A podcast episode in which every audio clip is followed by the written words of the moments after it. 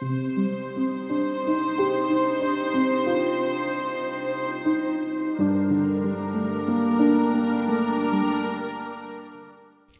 2 What is a relationship? Healthy versus unhealthy. Hello, my name is Kyle Cambray and I am a learning development mentor at Bolton College. Over the course of this episode, we will be talking in depth about relationships and the differences between a healthy and unhealthy relationship.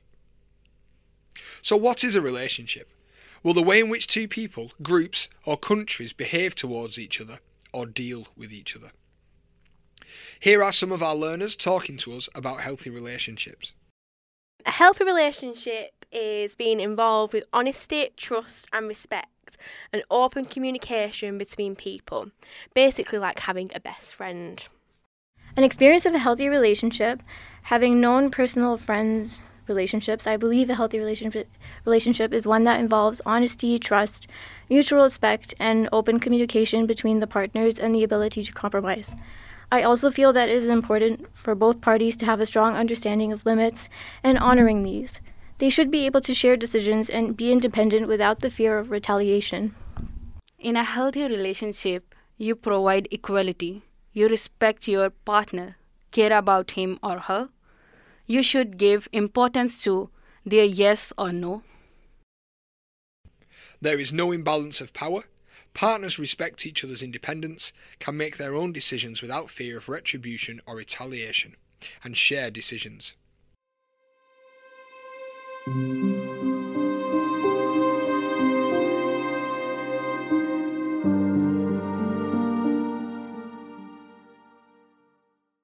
And what is an unhealthy relationship?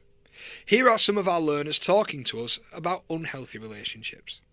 Um, an unhealthy relationship might look um, look like people taking advantage of people's feelings, manipulation, isolation, guilty, and in some cases, violence. Don't respect, you don't talk with your partner, you don't have consent, and you don't listen. I have never had a experience of unhealthy relationship. I know sometimes you are go we go through a bad situations and that's all right that's a part of our life but it doesn't mean you should abuse someone either emotionally physically or in any other way. You should not have right to disrespect someone. For example forcing someone into a sexual act without their consent is sexual abuse we should need to remind no means no we should must give respect to their no it's an unhealthy relationship witnessing one firsthand, I feel an unhealthy relationship consists of lying, cheating, jealousy, and disrespect for the others. Emotional manipulation and the lack of respect for limits and boundaries can make a relationship toxic. Controlling behavior and avoiding conflict are additionally signs of an unhealthy relationship. I've uh, I've had friendships before that didn't work, and I consider it unhealthy because you should like put behind the people that are pushing you back and that are not helping you improve and over. And should always have the positive people and the healthy mindset around you. So you always have that positive thing when you every day you go see them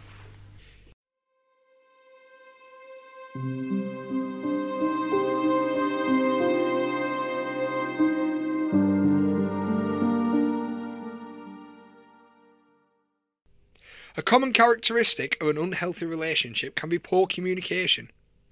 Unhealthy relationships are often marked by patterns of ineffective communication. This might involve not talking about problems, avoiding difficult issues, expecting the other person to be a mind reader, not listening, getting defensive, or stonewalling in order to avoid confronting problems in the relationship. Ending a relationship can be difficult, and there are some things that could put extra pressure on you. These could include things like grooming, blackmail, or emotional pressure. If your partner makes you feel scared in your relationship, it is important to get support by talking to an adult you trust or to a childline counsellor. Here are a few tips for ending a bad relationship. Make sure that you plan what you say. Focus on your feelings, but remember to clearly say that you want to end things. Try and pick a neutral place. Meet in a neutral place with other people around. This is important for staying safe. Plan how you'll get home safely before you meet up. It's also a good idea to let a friend or family member know where you're going. Talk to people you trust. Getting support from your family, friends, and people you trust can really help you to feel better. Also, distract yourself. Spend some time doing things that make you feel good about yourself. Find out what you like, what you're good at, or try joining a club. Taking care of yourself can include things like trying not to go out too much or drink too much. You may be tempted to contact your ex or feel vulnerable. And most importantly, remember it's not your fault. If they contact you again, remember this isn't fair and remember they should respect your decision. If they pressure or threaten you, talk to an adult you trust. If you are worried about someone's relationship, if you think they're in an unhealthy relationship, it can be difficult to know exactly what's happening or how to help them. If someone is in an abusive relationship or being groomed, it can make it hard for them to know when something is wrong.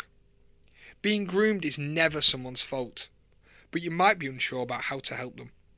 If you're supporting a friend in a difficult or dangerous situation, it's important to remember to take care of yourself too. Although you might want to help your friend, you're not responsible for them and the situation may be out of your control.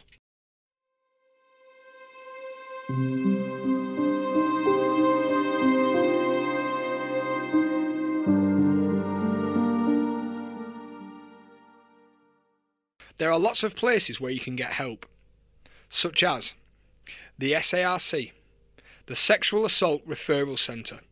They offer medical, practical, and emotional support to anyone who has been sexually assaulted or raped. They have specially trained paediatricians, forensic nurse examiners, and support workers to care for you. The local SARC is at St Mary's Sexual Assault Referral Centre, York Place, Oxford Road, Manchester.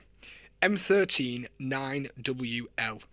St Mary's provides a comprehensive and coordinated forensic, counselling and aftercare service to men, women and children living in the Greater Manchester and Cheshire area who have experienced rape or sexual assault, whether this has happened recently or in the past. You can go to see your doctor or practice nurse at your GP surgery. There are voluntary organisations such as Rape Crisis, Women's Aid, Victim Support, the Survivors Trust, or Male Survivors Partnership. There is a 24 hour free phone national domestic abuse helpline run by Refuge on 0808 2 000 247. The Rape Crisis National Free Phone Helpline on 0808 802 9999. You can also go to the Hospital Accident and Emergency A&E department at the hospital you can go to the contraceptive clinic. A young people's service, call NHS 111 or get help from 111 online.